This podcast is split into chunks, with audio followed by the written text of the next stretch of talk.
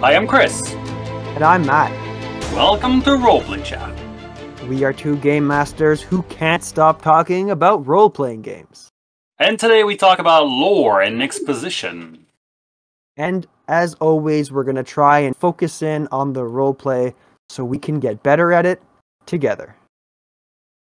But before we get better at roleplay together, we have a little announcement. Today we have a special guest with us.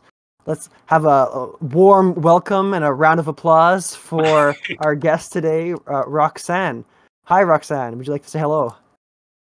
Uh, hi. Yes, my name is Roxanne. I'm, uh, I, I've a long time game master, so 13 years with mostly the same group, but on and off. Been playing role playing games since I was 12, so a long time.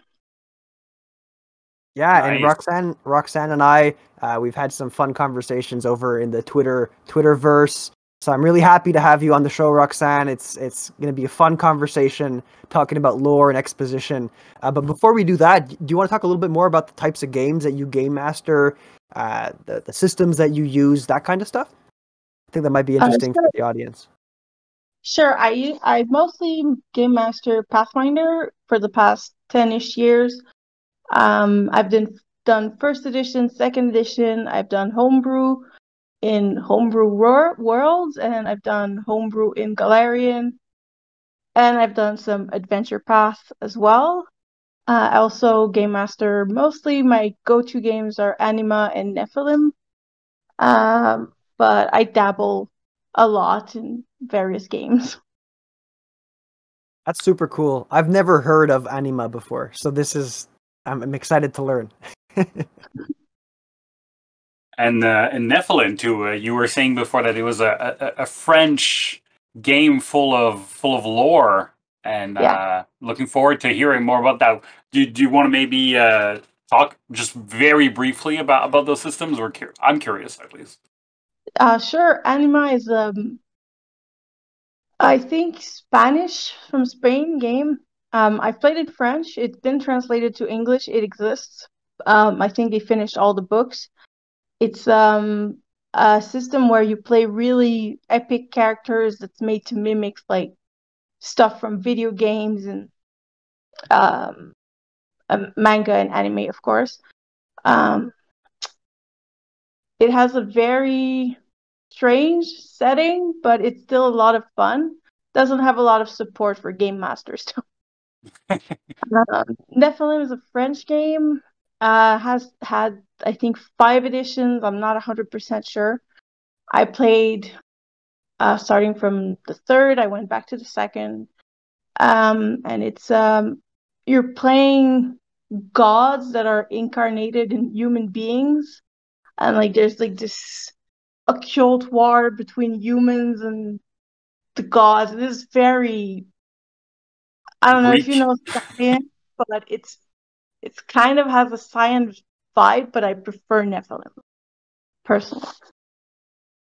Really cool. Yeah, yeah. And you know, as you talk about those systems, th- there are a lot of systems that are out there that come hand in hand with their setting, right? You know, um, whereas there are others that don't. And I think that this might actually be uh, a good starting point for our conversation as we talk about lore. And I wonder, you know, uh, and I'll you know throw this question out to whoever wants to answer it. But I, I wonder if using systems that have a setting innate to them, kind of like a quote unquote home setting that the game is basically designed for, I would imagine. Um, does that make the inclusion of lore easier or harder for you in your experiences? Um, maybe we can use that as a starting off point and kind of go from there. And I'll throw the question uh, to Chris first. Yeah, first, uh, um, yeah, uh, for me, as I talked previously on podcasts often, uh, I'm uh, I, I I game master pretty much exclusively Warhammer, the Warhammer universe. Uh, so all the editions that fit in the category of what you just said, like games games that were designed to fit with the setting, and I and I think there's the setting, there's the lore, there's the exposition, but I think what the mechanics will provide is the theme. I think it needs to fit to fit with the themes in the genre. And then after that, if you have like if, if you would want to go different lore, I think it'd be easy to like, you know, stay in your lane and still Mhm. have, have fun there. But but I think you're right. I think once you're in that category, lore that fits with that and doing exposition that works with the genre needs to work with the mechanics too. Uh, so I do I do think there's a, a correlation there. Um, but uh, yeah, what do you think, Roxanne? Um, I think uh, having a setting that exists within the confine of the game you're playing is actually really helpful. Um, I need to see examples when I I'm running a game, whether I'm going to use them or not. I need to know what I can break. Mm. Um, so for me, a game that has no setting is actually very difficult uh, because I have a hard time picturing what are the boundaries of the, the system. Like what, where are my limits? However, and there is a big one there, I would not feel comfortable um, game mastering in an established setting. So like um, I think there's a Middle Earth game, there's Star Wars, Mhm. there's Star Trek. I would not personally feel comfortable because I feel like my players know would know the setting so well that I would not feel comfortable living up to what everyone else knows. So that for a game master can be pretty daunting, I guess. At least to me. No, that is an interesting uh, an interesting distinction there. So so what you're saying, if I understand correctly, is that you like your games with examples of the kind of lore that could work, and then you can extrapolate what you want from them. Where I guess for me, what I was talking about Warhammer is actually what you said in terms of set setting. I mean, you could if if your players don't know it, which was the case for me, you could like invent whatever. But I try to stick really close to the to the like origin material. But I study it because I like it. Like it, it needs to be part of your hobby, I think, right? Which is not from what I hear from you, which seems to not be the case. What about you, Matt? studying is not part of my hobby. I like it's it's funny that you say that to both of you that because my preference is kind of the opposite um i have a really hard time using existing settings existing using games that have existing settings because it like you said chris it feels like it's something that i have to learn. And if i don't stay true to that it someone's gonna know and someone's gonna know i did it wrong. Um so i feel guilty about it. I feel almost nervous about it. I I find that having my own setting that I am the the owner of, or that the table is the owner of, it gives me more freedoms uh, to to play the game that I to play the game that I want to, and give the players the game that they want. Um, and maybe that's an unfounded opinion. You know, I haven't really run a whole lot of games using existing settings, except for maybe I've used the Faerun setting, or I'm- I'm probably butchering the pronunciation of that in, in the Dungeons and Dragons universe, but I've only used it because it's like basically fantasy land. Like it's it's it's like non disc and Twitter's gonna have a field day. It's ba- to me, it's basically just generic fantasy land. Um, but but yeah, so I mean, I guess one thing that I would like to dig in a little bit more, uh, Chris, is I'm curious in your use of the Warhammer setting, have you strayed away from from the the canonical setting? And I wouldn't know any better, to be honest. But I have you? so when I before I started game mastering for you guys, uh, so one of the system that is core to Warhammer is the colors of magic, and you'll be you'll be curious to learn about that. I think because you're one of the wizards. Uh, there's eight winds of magics, and the wood elves use a magic that is kind of one of the colors, and like there's kind of like crossovers that I didn't like. So I considered making human magic uh, just elemental magics. Uh, so reworking the whole thing. I decided not to do it, and I'm glad now after like three years of playing with it because now we have people that you go in like video games in this universe and can recognize everything. So Mhm. to answer your question, what I actually did, I don't think I've never, I ever really straight away. I think I filled a lot of gaps though. A lot of things that through the like I've been playing in the Warhammer universe since I'm like seven or eight. So like, and I wasn't kidding when I was saying I was studying, studying. Like when I was a kid, I was bringing my books and I was reading the lore, and I was like, so like I, I love this thing, but sometimes there's gaps. You know, like like Mhm. why does this this happen and this so so I have my own understanding of certain uh, certain things how they work um, and how things are different. So so I, I do fill the gaps. with- So I still have that creativity of like fill in the blanks, which for me is is really fun. And and I and I coming back to what you said and a little bit of what Roxanne said about like feeling constrained in in a lot of setting. I, I think it's totally valid. Um, but for me, because I know the space, it gives me a lot of comfort. You know, it's like being at home at home, um, where I I have my anchors. You know, like I don't need to study every week for it. Like I have my anchors when we have a game.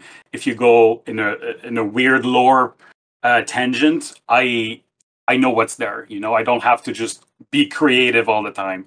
I have some some anchors, like I keep saying. So for me, it's actually very helpful. I've game master game that was like from scratch, and it's very freeing. I found the first games because then you can come up with like the big things. But when it gets into really ma- minute, for me, it needs to be like coherent with each with it, with itself, and then you need to remember it. Like Mhm. what I what I invent in the game is the thing that I have the most problem remembering after the game, you know, than what I prepped before or studied before. So I don't know if maybe Roxanne, have you ever felt like that where you were in a game and you invented lore maybe and maybe after that you wanted to take it back or I don't know what what's your experience with that? I um I tend to be a very good note taker. So uh, my settings are usually pretty coherent. I have um for my big campaigns I have like either binder full of notes or I use like websites for that. And so I it happens that sometimes you have to retcon some things. And I am blessed with players who, who allow who, who give me the space to say actually you know what? I said this but actually let's make it that and whether I explain it or not why it's more interesting doesn't matter. Usually they give me that that leniency. Um so yes it's happened that I had to go back and say well made a, made a call wasn't too happy about it can we pretend I didn't?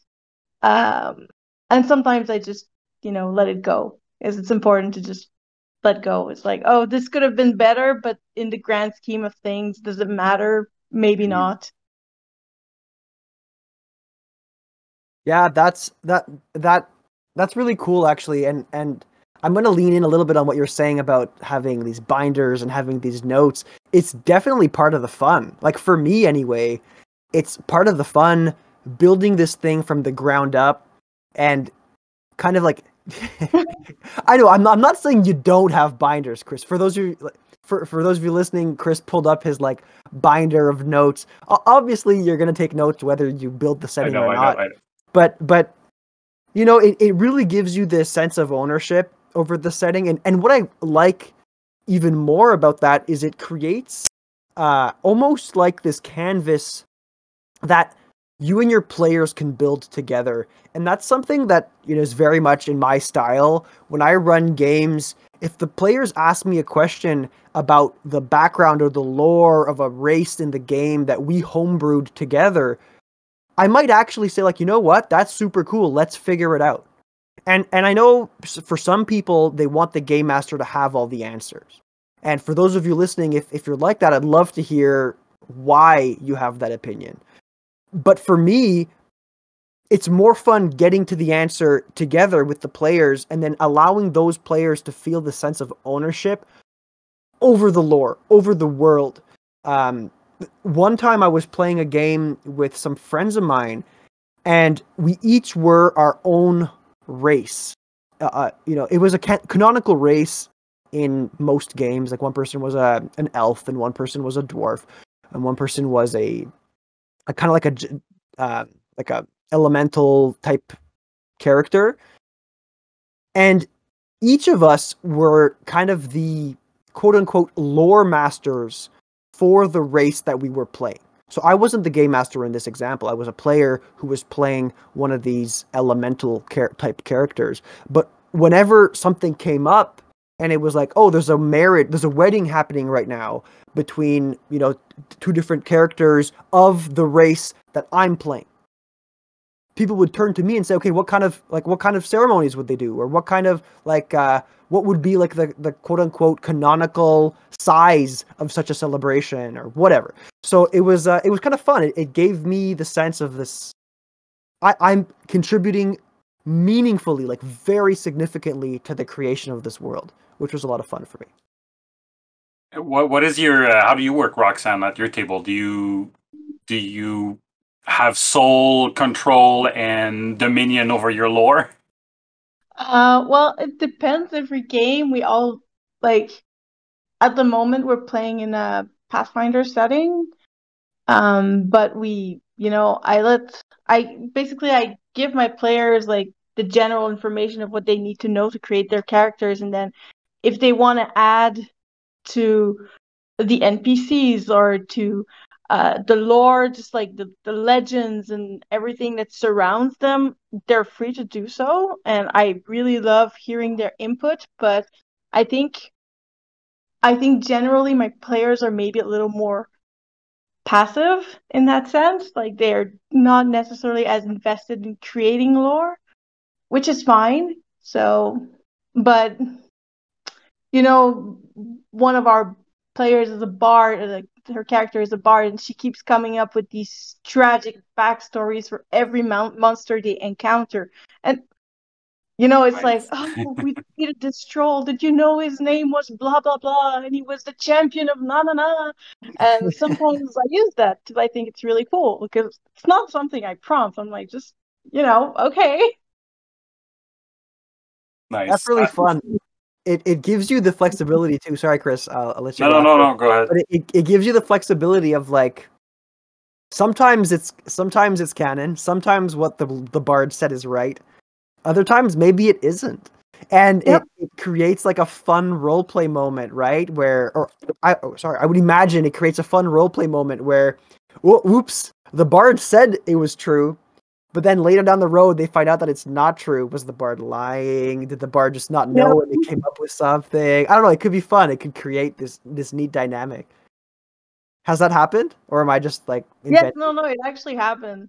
They there was an issue where I don't know, we made a Christmas special game and there were snowmen that were appearing in the village. It's like, oh, it's the ghosts of children who died in so and so year ago in a mine collapse. I don't even remember what she said. And then they found out they were Fae who were making those snowmen. And she's like, yes, Fae ghosts. Uh-huh. So yeah, in your game, it's the players who retcon lore. Yeah, exactly.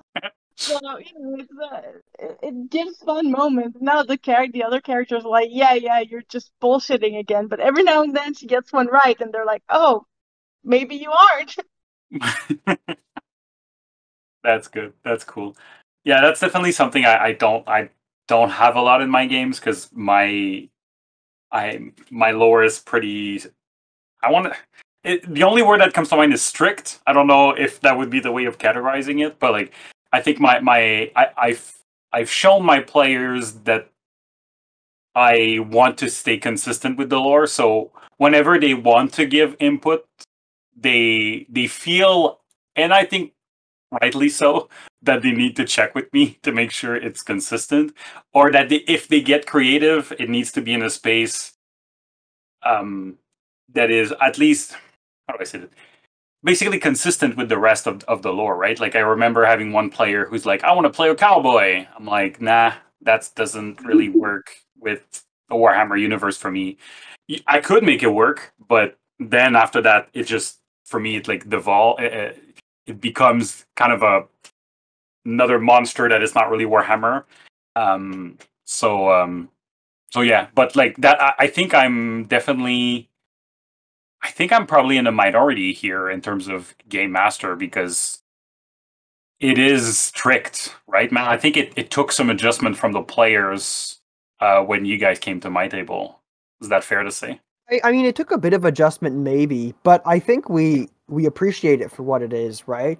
Um, and I might I might take us on our first tangent of the show and talk briefly about world building, but I, I think it's an approach, right? It, it often comes with an approach to world building where mm. depending on how strict you are with you are with your lore and how how um, how much ownership and control you feel you need to have over your lore, I believe it's related to the kind of world building that you're more comfortable with. And if you're somebody who likes really hard world building, world building that's associated to like details, very logical, grounded explanations, and often if there's a question you're going to have an answer, then you're you tend to want to have the control over it because then you're going to be able to keep and foster that environment. Whereas for me, it's more of a I prefer the soft world building where it's it it it has a preference to the imaginative, it has a preference to this more flexible and almost like the the unknowns, like you embrace the unknowns and try to tackle them collaboratively. And neither of these methods are better than the other. It's just depending on your preference, I think it it's going to push you towards a certain type of lore and uh, the control over that lore and I don't know if if either of you have thoughts about that, but um, or we can close the parentheses. But um, yeah, I mean, I think world building is it's a beast of its own, and I don't know if I agree because even if you're very detail oriented, because I know I am, and I like my world building to be super coherent. Um, you know, you can still give yourself enough room to improvise, I guess, uh, with your players or, you know, just by yourself. Mm-hmm. I don't know. I mean, for the record, I'm not saying that soft world building implies that the world isn't coherent, but it's just there's more empty spaces. There's more. Yeah, exactly. It feels more like a like a fairy tale or like a Ghibli movie Whereas hard world building to me feels more like Lord of the Rings or like an established, uh, y- you know, something that Tolkien would have written or maybe C.S. Lewis would have written, where it's it's more specific. I, I don't know. Maybe maybe mm. it's. But you're right, Roxanne. It's definitely a generalization of a statement that I made. yeah, uh, for me, so I guess what was your premise here, Matt? Sorry, I, I, lost it between the whole all, all the discussion. It was the fact that it was oh yeah, so it's a it's a preference, and uh, yeah, and I think if we talk about soft world building, to me, like Harry Potter is a good good example of it, and it's it doesn't mean it's not consistent, even though I would argue that Harry Potter is not very consistent. But okay, they have time turners, Chris. They have time turners. They can do whatever they want. I'll say that Brennan Lee Mulligan always says, right? Yeah, they're time turners, and they're male with owls, and you know, like it's it's very about theme and about how they make you feel, which yeah, I think I'm... is is typical with soft world building. Is like it's more about the feeling, evoking a feeling than than something that needs to be in the brain. It needs to be, you know, more in the heart. Uh, so it's. Uh, doesn't mean you cannot both. You cannot have both, but it, it's definitely kind of the, focus. So uh, yeah, and and for me, something I just wanted to say for like world building is something I always come back to is constrain. Like it's hard to be creative in a vacuum. And for me, mm-hmm. constrain makes me more creative because mm-hmm. I can mm-hmm. read something and then be like, oh, that'd be cool to put there. And like, I, I, I like the exercise is not the same. It's not coming up that much with things. For me, when I prep lore to be put in the game, and probably start talking about exposition after kind of like what is exposition is taking lore in the game. For me, it's about linking things. You know, it's about like, oh, I have this piece of lore, I have this piece of lore, I have this mission they're going, and now I'm linking those, making a beautiful portrait and how this this to me is the art that I like to concentrate on when I game master. Well, I guess when I prep a game is like linking all those things, and sometimes it's a backstory element from one of my player with like an objective they just fulfill or an artifact they found, and this for me is is the fun of it. I, I I have more satisfaction when I find it in the setting that's already established and put in the game, and it's like it works, like kind of like a puzzle piece, and it's not just something I created from scratch. But uh, like I said, I'm probably in the minority there because. I mean, I can see I can see the beauty of that, right? It it's if it's if it's canonical, it it feels like oh wow, it all the pieces just fit together instead of oh well i'm building the piece to fit i'm building it to fit in there. Um, so there's definitely yeah I, I, can see why that would be satisfying. Um, before we move on to exposition chris because I, I heard you were talking I, mm-hmm. you know I, I, saw you trying to transition into that. Um, I, I do want to quickly talk to roxanne a little bit about some of the systems that she brought up today uh, in the intro. And I, I was wondering roxanne you know the game the game like nephilim for instance how does the setting and how does the system of the game enable it to be lore heavy? I, and I don't know if you know the answer to that. I'm sorry, I'm kind of putting you on the spot.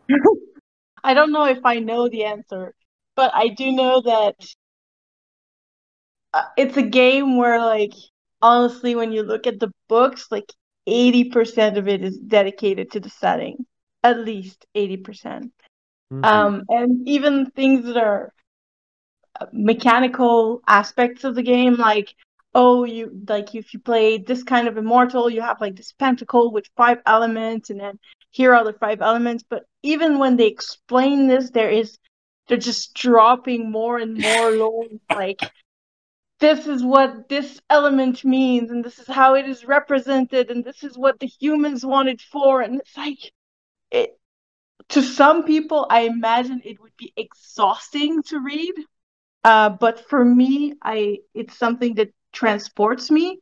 And you know, when you read a book and you're like, oh, I can feel what this person wants me to feel, I I have a harder time doing that with rules personally. Um, but yes, they basically Nephilim. The the heaviness of the lore is really in how you build your character. I guess like you play an immortal that's lived through several incarnations that range from I don't want to say something wrong in terms of history, but about twenty thousand years ago to uh to now, and then they can appear as various person in history, and then you can be someone who existed, and then you were like, oh, like Mozart was probably a moon Nephilim, and then I really want to have been Mozart. And then when you play your character in the 20th century, you still have like those memories from being Mozart and living that life, and it's it's just really like ingrained in the system of like you have to know all the lives you lived and how they affect who you are today and just that it's just an exercise that is not for everyone. Sounds it sounds a little bit exhausting. When you were talking about history i'm like that's something i wouldn't want to role play in like real history that i have to like but i'm not a history buff but i'm sure someone else would, would enjoy that. But like but i really like what you said about like characters and that's something that i i personally found coming from a, a, a game that has setting embedded in it when i read like you know like let's take d&d 5th edition for instance and i read dragonborn and i'm like who are they where they come from like i want to know a lot mm-hmm. more about the lore and i know they are now i know that you know they can be put in different lore but for me this feels weird like a dragonborn feels like something that has lore attached to it and to be internship like to be inter uh, interchangeable with other lore feels weird to me. And like you know matt colville says like in his our creation. In other people it's i don't know I, i'm sure there's an infinite amount of, of, of origin story but i want to know the real one which i know there's none but i want to know the real one I mean, that's uh, I'm I'm gonna riff a little bit off of what Roxanne said. Sorry, Chris, because I disagree with what you're saying. I'm just kidding. I was um, like, but I agree. thing is, ju- just so so I think the audience probably realize. l- I think lore and world building. Me and Matt are probably it's probably the thing we're the most different. We're Mhm. similar in a lot of ways, but this is probably one of the things that we're the most different.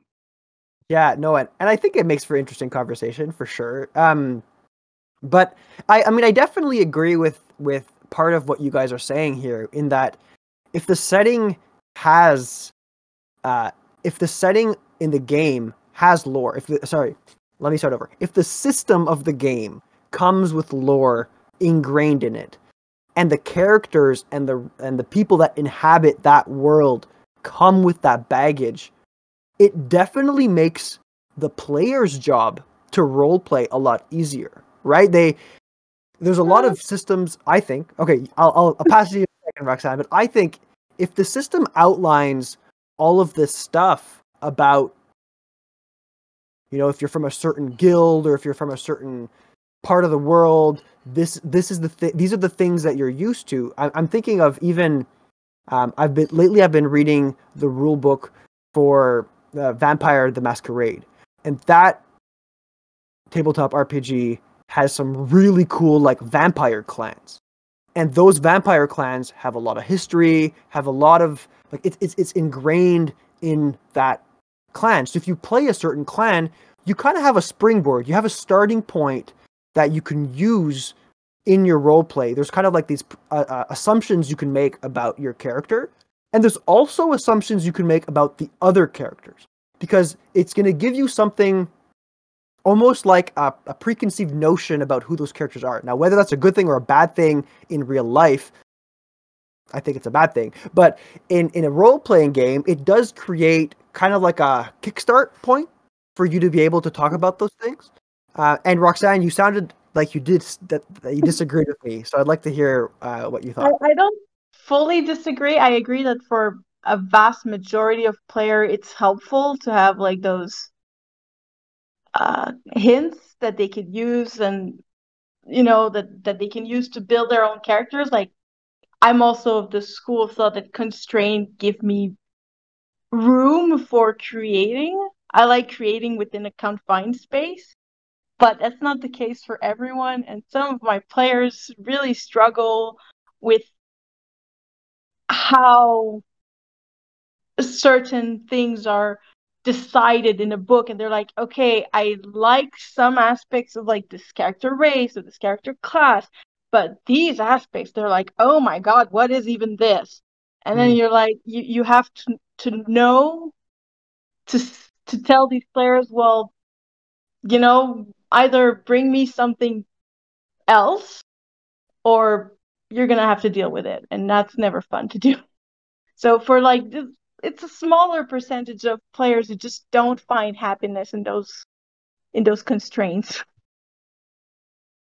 Yeah, like- I, I, I totally agree with. I, I can totally see that in terms of, uh, and and if we talk about uh, session zero, there, like I think it's a lot about expectation and like expecting how free are you in your game, right? The players Yeah. or game master, like I think that is a big thing for lore, world building, and the thing of like having player participate in in their own lore, and even you could push it to their own backstory because if they can they come up come they arrive at the table. Let's say you didn't do a session zero or whatever. Like let's say they arrive at the table written down or maybe just expecting a certain backstory and then they give you something that is not lore friendly at all that it doesn't fit with let's get one of your first example uh star wars.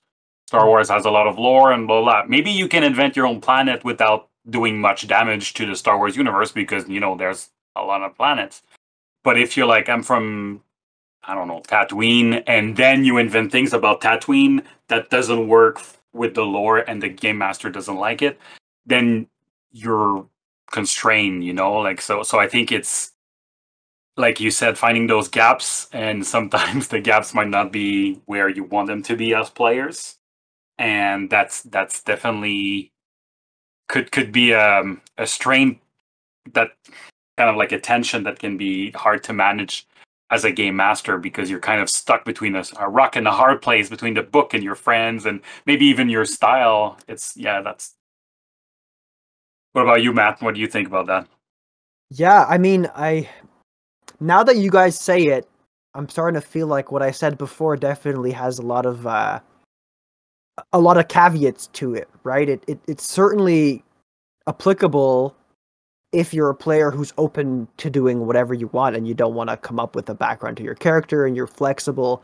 But you're right, absolutely right about that, Chris. If and Roxanne, if if you're a player and you don't want to be dictated what the limitations of your character is going to be, definitely not a fun thing to have to experience.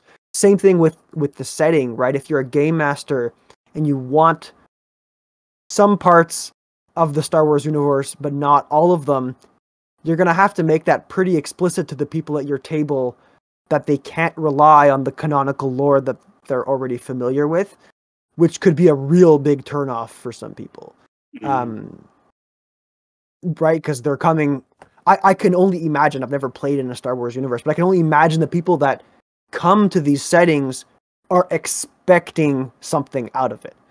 Um, and that goes beyond session zero. Like if they have that expectation and they come to session zero and your expectations don't um, your expectations are different that might be the end of that right there. You might be like okay i guess i guess we're not playing together. And i say that like laughingly but like you know you, you say it in a kind hearted way without bullying somebody about it. And you just say sorry like the our our expectations don't align. I'm not like like uh, chris you like to say like like Chris likes to quote Matt Colville, you're not writing the book that they want to read. So anyway, um Yeah, no, for sure. And for me that that is a deal breaker in my game actually. Like if if if you don't want to stay within the con the, the constraint of of the lore, I I have a problem with it. So that's something I assume it's been a long time, but I assume I said at session zero. I'm pretty sure because I, I run a couple of one shot with one of the players and he didn't stick to it. For a one shot, I don't mind. Invent what you want, right? There, there's no point of keeping lore or whatever, but uh, it's non canonical. But when mm-hmm. when we start the like three year campaign, it is going to be canonical. Um, yeah. Are we so ready I to talk about exposition? Yeah, yeah. I was trying to come up with a clever way of doing it, like transitioning, but I think we've given up on that. So before we before we transition to exposition, is there any last parting words, uh, Roxanne or Chris, about lore that you guys want to touch on? Take that as a no. All right, so let's let's go on to exposition. So I I think you're right, Chris. We we owe it to the listeners for us to give a a definition, if you will, of what exposition is. I think it's. Did I say pretty... that? Did I say that? oh, I mean, maybe I'm maybe I'm interpreting it based on just how maybe. we usually do things. But um, I mean, I think it's, there's there's probably a pretty common definition out there. But let's let's throw it to you first, Chris, and then maybe you, Roxanne. What is exposition to you? Exposition to me is when the game master technically from your definition could also be the players. But like for me, it's when the game master provides lore to uh, to the players through any kind of mean. And I think there's good exposition and there's bad exposition, and that comes with how it's how this information is provided. I think I'll keep it at that for now. How about you? Yeah, I think that, that's fair. It's just how I, I'm more general, I guess I would say how lore is made available. That's better. That that's even more general. That's probably better. Yeah. um, but yes, how lore lore is made available to either the players or sometimes the game master. Um, that would be exposition. Yeah, cool. So I mean, I I agree with that definition, and I and I I think that Roxanne, you definitely nailed it on the head there with just making lore available to to the people playing the game. I I want to I guess start off by leaning on something you said, Chris, I definitely think exposition can be done, and I enjoy exposition when it's not only the game master giving it. I think it, you know, there's there's definitely a a cool kind of uh, involvement, I suppose I could say, when you get your players to take a stab at giving exposition. Obviously, to ensure consistency and to ensure that it's not just creating this mess of a universe that you're going to be playing in. I think somebody has to have the final say on whether or not that gets included in the game. Um, that I, I think ought to be the game master who do, who does that. But at the same time, you know, if you have that expectation laid out clearly in the session zero and you tell players, let's try to be consistent together. Let's try to make this universe or this this, this continent that we're playing on have consistent lore. You can enable people to to to do exposition through their character, through a role that a character has done, through their backstory, through a player exploring uh, and and interacting with another character or another player, kind of like a, a rule of improv style with yes and. So anyway, so that's kind of my my take on that. I I wonder if either of you have thoughts about that. Maybe I'll throw it to you first, Roxanne. How do you feel about that? About players uh, being being the mouthpiece for exposition in your game? Is that something you allow? Is that something that I think lore has different levels, and players will always have a certain part to exposition. Like they they're the masters of like their background. At least in my game, I you know unless there's some major major issue in their background, they're free to you know invent cities or whatever. So in my games, players are free to bring exposition, and then I'm, I mean, I'm fine with them. I'll, I'll say throw curveballs and be like, oh, I'm gonna go to um, this store, and I'm like, oh, I don't have this store in note. Let me just, and I think that's fine. Uh, it's not for every game master, and and I think in that sense, it's fine that, and it's I encourage players to take part into like exposition. I like sometimes, depending on the game, I like being surprised. Uh, so that that's neat when they feel um, confident enough in what they created, um, either their character, their background, the storyline that they have considered going on. Like you know, I'm I'm not even writing quests for my. Okay, I have like a general quest for my current campaign, but players are writing their own quests. They're like, oh, I want to do this. And it's like, all right, we'll make it work. But that's not, that's on them, mm-hmm. you know? Mm-hmm. For, uh, for me, uh, so there's two things I want to say. So I think there's, there, we talked about players coming up with lore. Um, that being like basically the, we always talk about spectrum here, the spectrum of like the game master does all the lore, or I mean, the XRM would be the players do all the lore, which will be probably like a total improv thing, which doesn't really make sense in our discussion. But basically, like you can move the thing where like the players get more input into. It.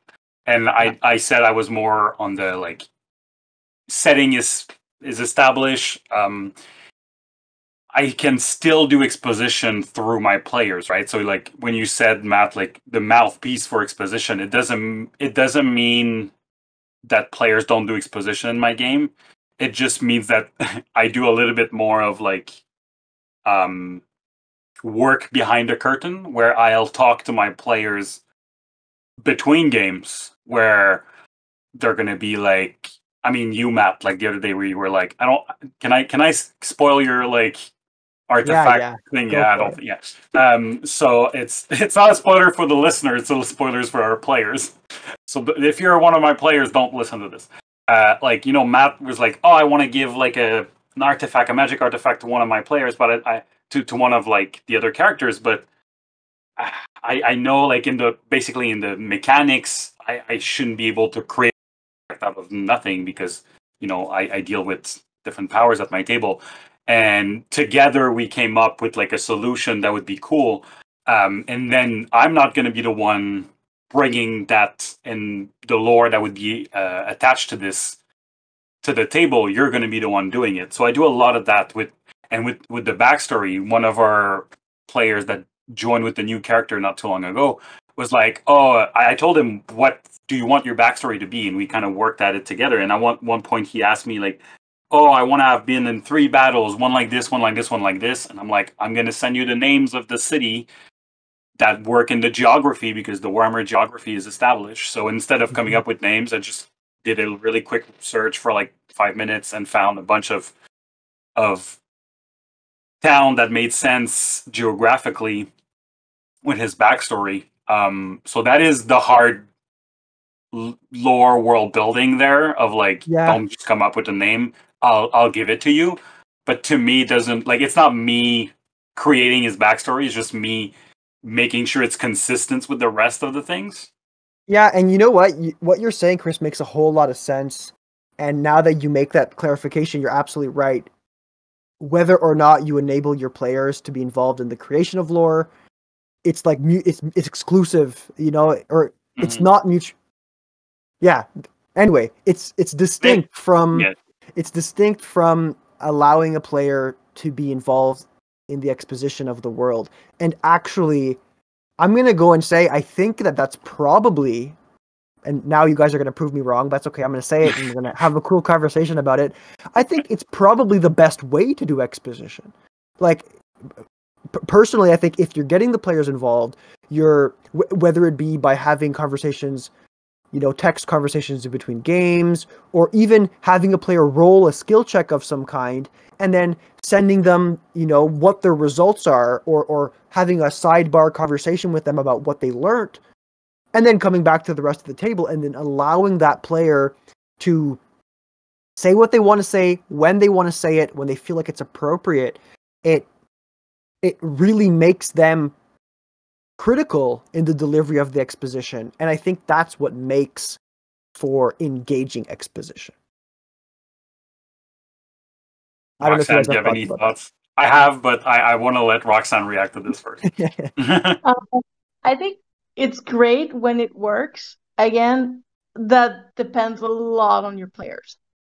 Um, and if you have players who will engage that way and feel comfortable, um, and and be true to what you tell them, that's great. But I've had, I've encountered issues where unwillingly what the information I was giving as a game master to one player was interpreted and then given to players in a wrong way. And then as the game master, you're just sitting there gritting your teeth. You're like, do I tell them? Mm. So uh, there's always, um, it depends to me how critical the lore is. Um, I like having a, a true version that's available for all players when it's something critical. When it's something that's Mm. not, then you know you can interpret and then you can flavor it because my players have their own way of flourishing things. And but sometimes while they flourish, they had they may add details and then stuff that wasn't there originally. And I just I like having the one true version, but it's true that it's always more engaging when it comes from another player. I like how you you know you're keeping me honest, Roxanne. That's good. That's good. Um, and and you're right. It's definitely something that the players have to be comfortable doing, right? If if you're gonna give them this cool bit of lore and you're hoping that they talk about it and then they never do, like it, it didn't work out, and that doesn't make for very good exposition if it doesn't get exposed. So absolutely, no, I, I agree with you on that front. Yeah, and I think I think she, I think Roxanne was saying a lot of like, even like n- not even that it's not said, but it is distorted, which is can be even more problematic. I kind of Uh, like that though. I'll say I'll talk about it later. Go go for it, Chris. Okay, yeah. If it's done willingly, distorting what the DM says, and it's done with purpose, that's great. I I I, I love seeing why they would do something, but sometimes it's not done willingly. It's just they misin- misinterpreted something I said, or Mm. you know, Yeah, of course, and and Uh, so, so I'll, I'll start with with what you just said, and then I'll I'll move to my reaction about the other thing. But like, um, that happens to, at my table, which is like we've established a little bit more strict in terms of lore, and we now have a. So, so what the problem that comes with having a strict strict lore uh, is that when they do exposition, what would happen in the past is people would like reach a point where they're not sure what I told them or like what it was or like was the was it greenskins or beastmen? Like and and then they would stop the role play and they would ask me like was that right? Um which i appreciated but at one point it was like sometimes stopping the role play so we have now a, an established rule that is just say whatever you're gonna say and if i need to do correction after kind of like the retcon and it's usually very small things. Um but like the other day the guy the one of the, my players said oh we're in an elven grove. It was just like well they're actually not elven. It's a grove. Like it's not really a big deal but i didn't stop him in the middle of a role play scene. I said it after. So but that's for really small things and that doesn't like what you said roxanne is, is totally true. And i think that's why we like to have guests because we me and matt share most of our tables. Sometimes we you know so so there's some issues that maybe we don't have which um i think it's it's good to have you here to point that out that yeah sometimes that that can be a problem. Um and, and if i go back to like having even what matt said of like players not even sharing the information we we had i had that problem like having a big backstory with a lot of lore and um one of the character wouldn't share much of it. So when his backstory came calling, there was a lot of of this uh, appearing on the the the the NPCs. So the, the NPCs would would kind of like do the exposition, which is less satisfying, but still doable. But I think last game, Matt, like we had one guy um do a lore drop almost you know like do like a a big scene where he exposed a lot of the lore that was in his backstory. And that came in his backstory because i worked with him and like basically the way i work is like you write your backstory then i take it. I took it like three quarter of a page and i made it like i think it's like almost three pages. And basically i wrote it like uh, more of a story instead of bullet points. Mm-hmm. and in that there was a bunch of lore and i remember him being like this is exactly what i sent to you but so much better. You know like it was yeah. like there's and- nothing you removed or changed but you added so much to it you know?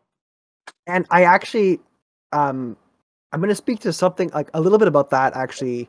But before i do i just want to make sure roxanne you still there? I think we lost you for a second. Yeah my my connection just i don't know what happened. All i right, think cool. my my phone ran out of RAM. Oh, that's oh. okay. Well, you're back. That's all that matters. Um, so so yeah. So I was gonna say, Chris, it's really interesting that you bring that up because it's definitely, I think, one of the pitfalls of having players be involved in exposition. You know, it clearly the the person you're talking about was very engaged with his lore drop, but it was still a lore drop. It was still like 10 minutes of lore. Maybe maybe not ten minutes, but you know, it, it, it was a long scene where he talked about a lot of things. And in terms of whether or not that is the best way for something to be exposed in a game, my opinion is that it isn't. It, it's actually it, it can ruin the pace. It can make it hard to digest. Um, and I'm I'm gonna kind of use this maybe as a as a as a pivot for us to now talk about some of the things, some of the common mistakes that people can do with exposition.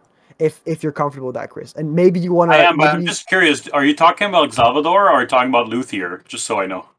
I'm talking about. I mean, both of them, I guess. But I was mainly talking about Salvador. Okay. In, in, in the game, he he really went off and he was saying like this and this and this and this and this about my backstory, and it was it was interesting. Like from a from a lore perspective, but in terms of the pace of the game mm. and in terms of like how digestible that scene was, it was hard. It was hard to digest. Um anyway, I so so mm-hmm. I'm thinking should we pivot to some of the pitfalls about about uh, about exposition, or or do you want to? Do either of you have thoughts about that? Has has that happened to you, Roxanne, where a player just kind of like, here's my origin story from A to Z, and they just kind of like run it off? um, I've been playing with the same group for a very very long time, so we kind of know the attention span of other players, and so I would say not lately. Uh, at first, it might have happened more, but lately it's been like we keep the lore and the, mostly the exposition to like bite size because otherwise some players are just like, nope, gonna look at my phone. So um, yes. Yeah, uh, to to me, the, the, the way I remember the scene was the scene was long, but I remember the num the amount of of information I didn't feel was that heavy. But uh, it's true that it took a while to to to like get to it. But but it's definitely for me like the other scene, the Luthier scene I was talking about, where like someone asked him like. Oh, uh, have you ever fought a demon? And then he's like, "No, but let me tell you about all the battles I've been in." That was to me more of an issue um, so yeah, I think it, it's definitely a pitfall of like pacing to have a player kind of like in that spotlight management. That's like and also being relevant to what's going on. Uh, and that's definitely like uh, an issue that can that can arise from. I mean, it's relishing control there, right? It's like it's like giving the players the reins, but I think because it's a role playing game, if it's not going to be lore, it might be something else, you know? So I think you have to trust your players a little bit.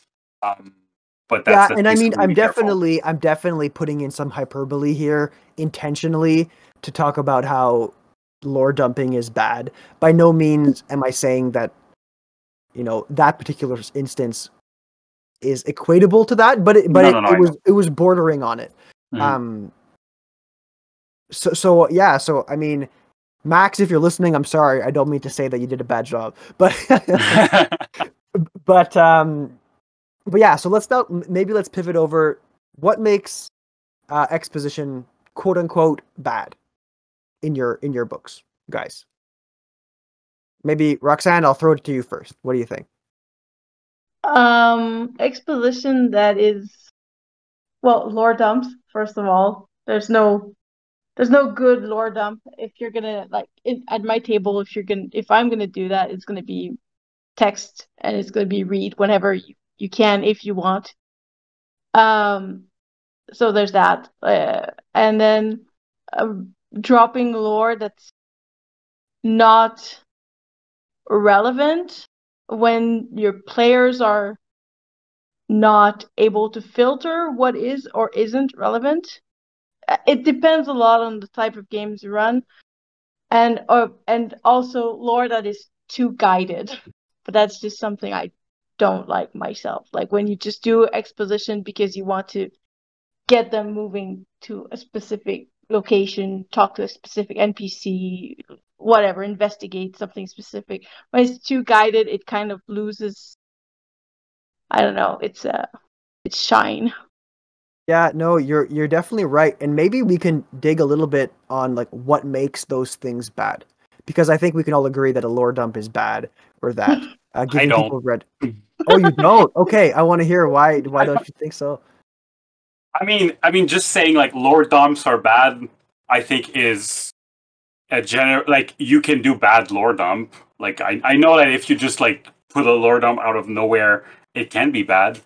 Uh, I I think it depends on the players. I know, like you, Matt, I wouldn't do a, a big lore dump for your character.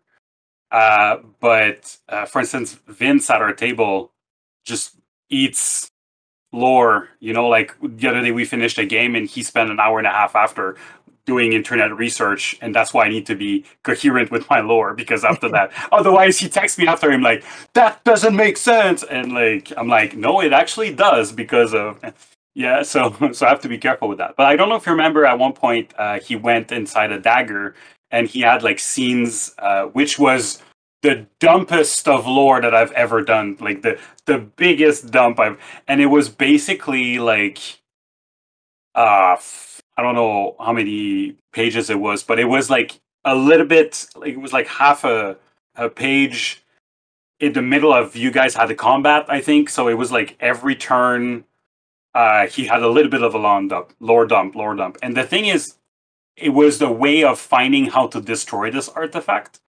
So it was a bit like what Roxanne said of like the um his challenge was to filter the good information from the bad. And he, he wrote a lot of that and then you realize after like and i, I think I, I gave him the, the the sheet after of like what i've read but it was meant to be dramatic it wasn't just like dry information it was scenes kind of like we talked about box text before Mm-hmm.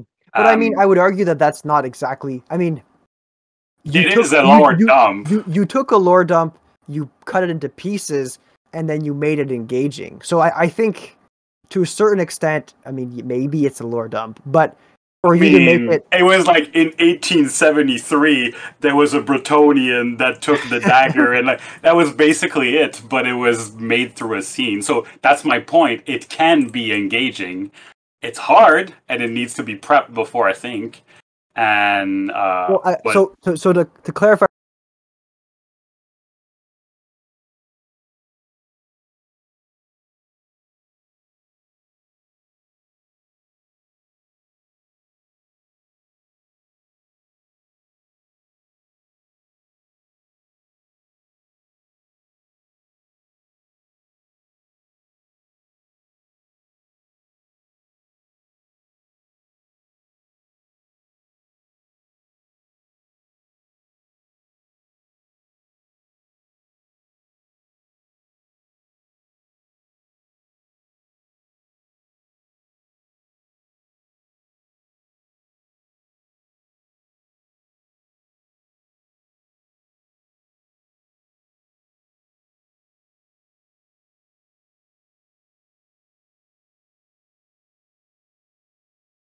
For the listeners, what happened? Maybe we disagree on the definition of a lore dump. Then I don't Maybe. know. Um, how about you, Roxanne? Wh- What do you think makes a lore dump bad, or or any of the other things that you talked about? You know, the red herrings. Um, like, wh- why is that I think bad? it's it's to me, I I one of the big things is being conscientious of my players' time. So if it's gonna take 10, 15, whatever minutes of the game and it only interests one player and it's just information, it's not wrong to give them that information. By all means, I will write it and you will have it. But there are four other people that are currently not interested in what's happening. And to me, the lore dumps become bad when you lose focus and interest from players. That is my my view of it. Some I've had tables when I was playing Nephilim that I could do lore dumps that would I feel like the whole games were lore dumps and they were fine with it. It was like yeah, exactly. It was like num num num num num, give me lore, and that was fine. But as soon as the players start getting, you know, lost, no, it's not good. Hmm. Cool. Uh, um, I, I I definitely agree with that, and I think I'll, I'm going to take another one of the things that you said, and I'm going to elaborate a little bit why I think it's bad. Um, irrelevant information can be bad. I think it's especially bad in like an investigative setting when the players are are trying to solve a mystery or they're trying to explore and figure out what to do next.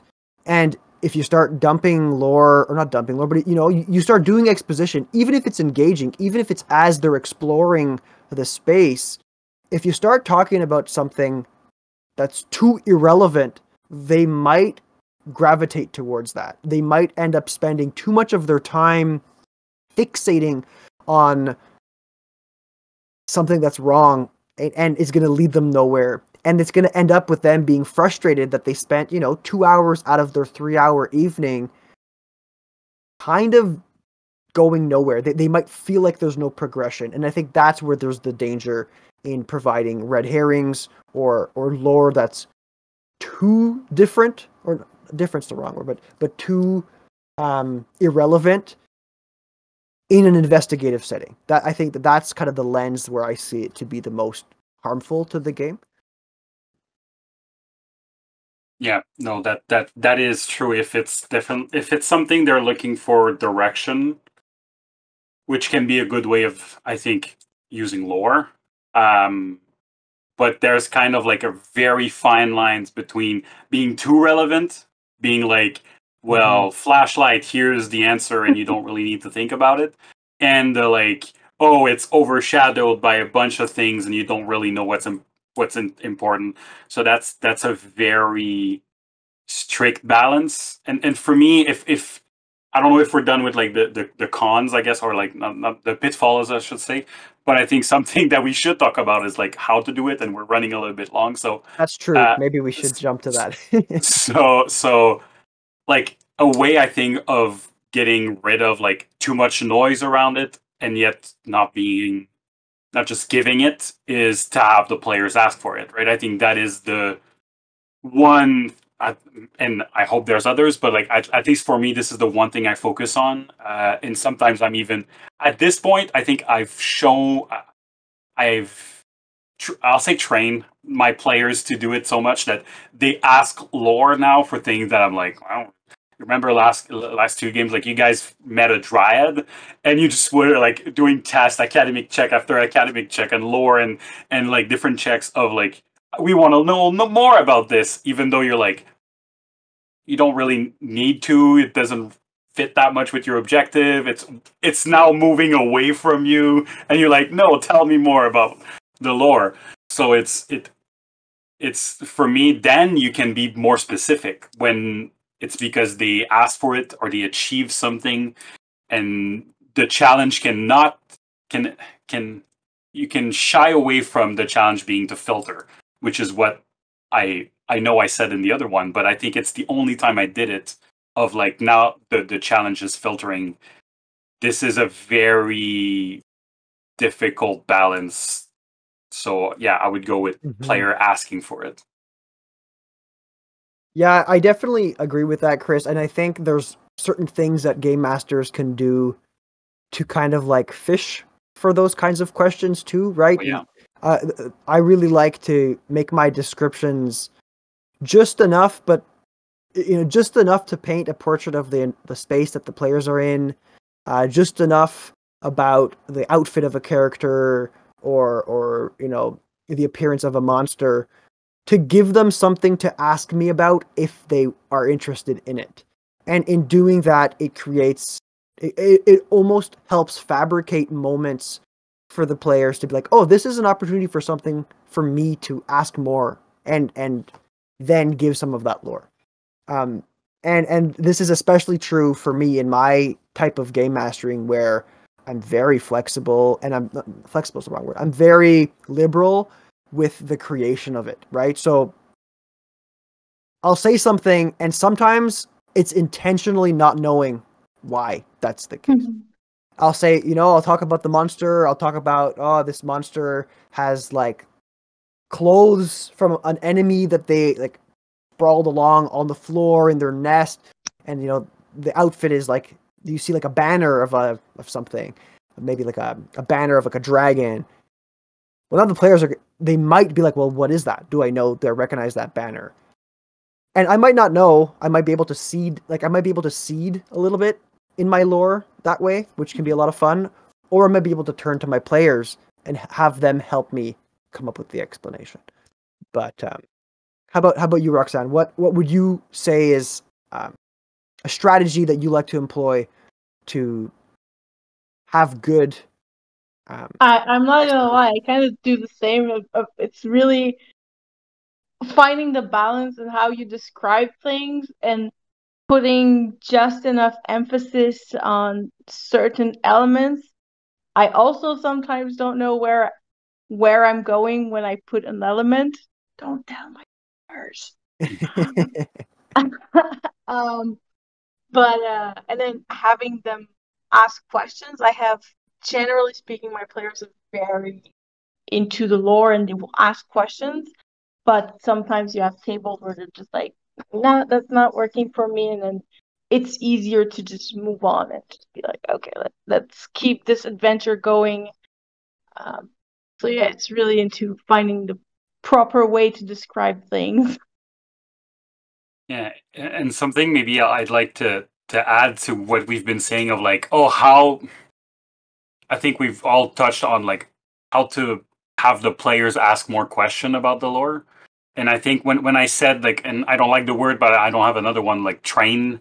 I, I think it's more like reinforced. I think would be better because I think I tried to make the lore helpful to their objective and a lot of the time where you know they're trying to convince some guy some guard or whatever and and because they have lore they know the the story the story of the faction and then they can use this lore mm-hmm. to get a bonus because the that's in their argument or like the the Kazron dagger that the reason they went in the dagger and found all that lore was to find a way of destroying it so hidden in that so obviously the players will ask me that, and and because they see that the lore will be helpful, they ask for more of it all the time.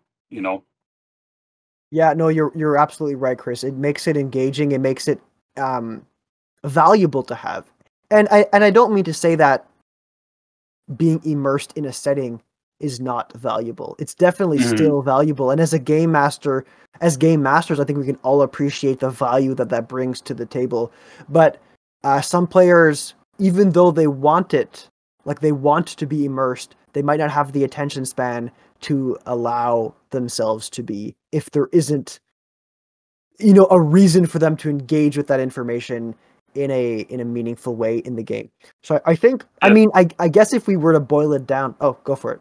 I was just going to say to me it's all about hiding the medicine in the candy or the food. I don't know what the expression is but yeah it's like hiding like you want this, but I'm also going to give you um, immersion while you ask me for the the, the the, the you want information. I'm going to give you information in the form of lore, and it needs to be pretty short most of the time, which comes back to the Rox- Roxanne's point, I think, of like making sure it doesn't stretch. Uh, uh, most of the time, it can be done correctly, as I pointed before, but most of the time, it's like information with a little bit of lore. And then often it's like there's a, a start of lore, and then they're gonna ask me for more and for more, and you can go really deep depending on what what they ask, but keeping it short. And when you see the players kind of the other players lose interest, that's when you're like, okay, you got you got your info. We're done with the lore. Let's move on.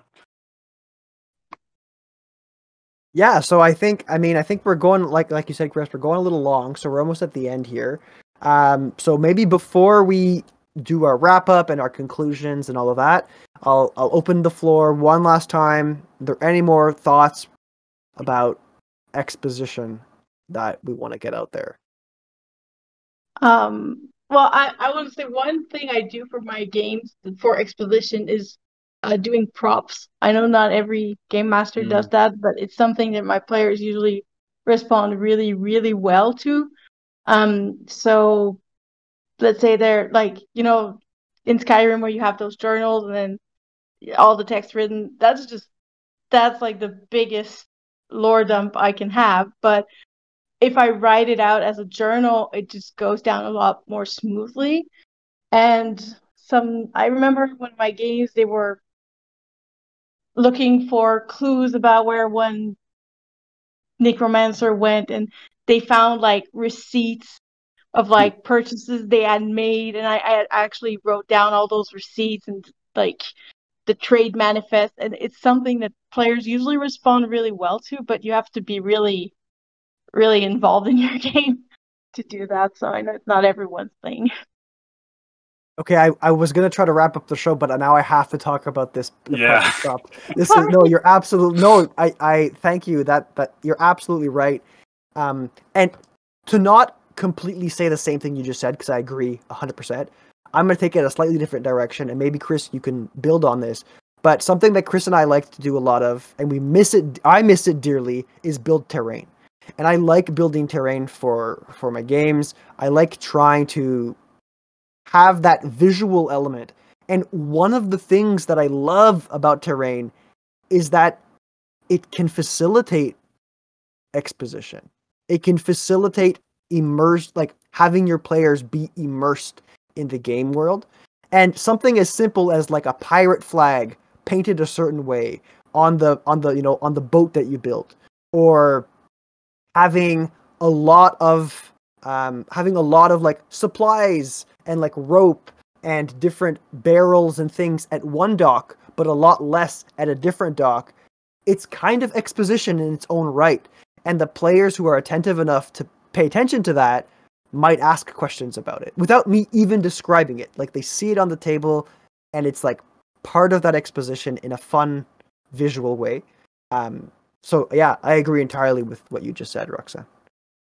Yeah, this is definitely next level stuff handouts, right? This, uh, I yeah, I mean, obviously COVID, but uh, yeah. that can be done also a little bit. But but what what I think is great with props, and I for, for me, if I again just want to add a, a, another dimension to that, is I love to hand out to give handouts that are seem to be something when they receive it because they get the info that they were maybe asking and blah blah blah. But then there's like things that don't seem related that much, but after that in the story, because it's a handout, they have it. You know, like it's not just like you t- tell them. Then they can discover more things uh, into it, which is always exciting. I think when you're and or, or something that they need to go back to a couple of times, and it's not just like I read it, I'm done.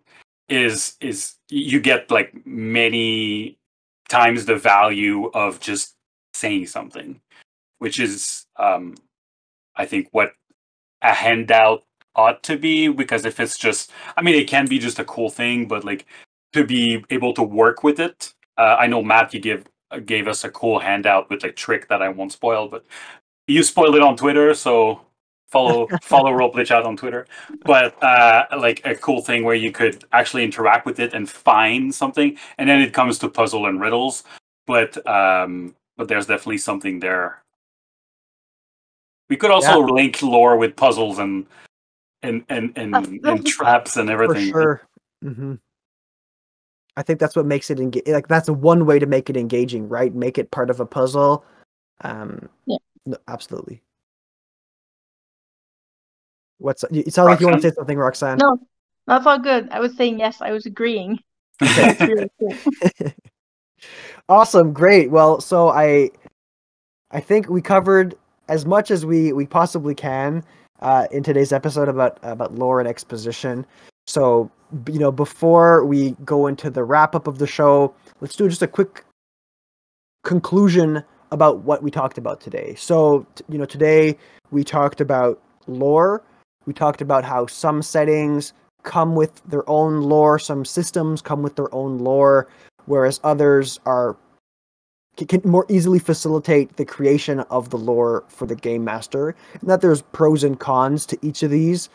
Uh, I, I think the consensus, and somebody stop me if I'm wrong, but the consensus was that it's going to be heavily dependent on your preference as a game master and also the preference of your players. Some people prefer to have very, you know, um, have, more control over the lore. And if that's the case, then it might be easier to go with something that um, is a preconceived setting. If you are happy, you know what? No, that's not necessarily true. You can have control over your own setting too, I suppose. Um, but uh, it, it, I guess it boils down to preference. Somebody I guess it's it's, it's it's it's kind of like the game master having the control or the player being able to have an input in it, right? and then you can have the setting not but yeah and and the second part i guess of the episode we talked about exposition and a couple of things we talked about is the fact that having the player ask for it is is good uh, it being embedded i guess in other aspects of the game um, either through their objective and, uh, or like we said at the end a, a puzzle or something like that and it being helpful while not being too directing, I guess, uh, is is a balance to strike that is important when you do exposition.